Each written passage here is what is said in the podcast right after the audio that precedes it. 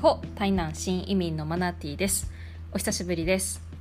しばらく日本に戻っていたんですけれども台南に戻ってきたら台南新移民ラジオ続けないの？続けた方がいい？続けるべきだっていう嬉しい意見をもらいましたので続けていこうと思います。では本編へレッツゴー。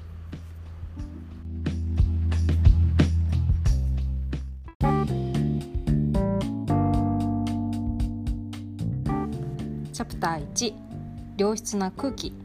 しばらく日本に戻っていたんですが台南に比べて日本は空気がいいということを実感しました。よく台湾人とおしゃべりする時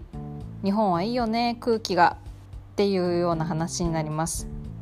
日本に何度も旅行に行く人の中には日本の空気がとても澄んでて綺麗だからだからお金がある限り日本に旅行に行くよみたいな感じの人もいます。ずっと日本に住んでいると空気の質について考えることなんてそうそうないわけなんですが台湾は特に南部は PM2.5 の濃度が濃い日が多いんです。もともと街ではバイクの量がすごく多くてだいたい学生以上、まあ、大人になるとみんなバイク1人1台持ってますから日本に比べるとやっぱりバイクの量が多いことによって排気ガス多いなっていうこともありますし埃の舞い方っていうのも日本より何倍もひどいような感じを受けています。部屋の中で、まあ、ちょっと窓を開けてるだけでも結構あの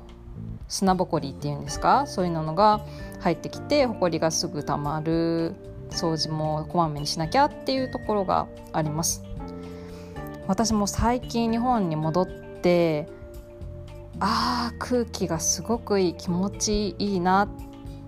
ていうことを身をもって体感しました。良質な空気の中で生活するということは病気のリスクも下げられるでしょうね。日本にま戻ると一番にこういいなって思うことはやっぱり良質な空気、まあ、台湾に比べて空気の質がいい、まあ、良さそうだということを、まあ、すごく感じます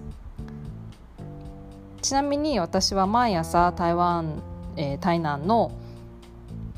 PM2.5 の濃度をアプリでチェックしてその今日の空気が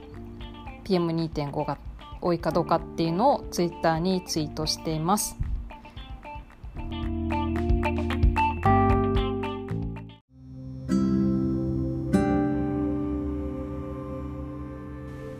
チャプター2花粉症なら台湾へ。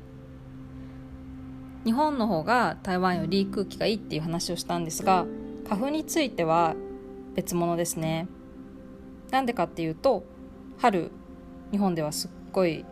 スギ花粉が舞って花粉症に苦しめられている人がいると思うんですが台湾には杉の木がほとんどないのでスギ花粉に悩まされるということがないからです。もし杉の花粉による花粉症に悩まれている方がいらっしゃったら春の花粉症に苦しむ時期には台湾に遊びに来られたらいいんじゃないでしょうか。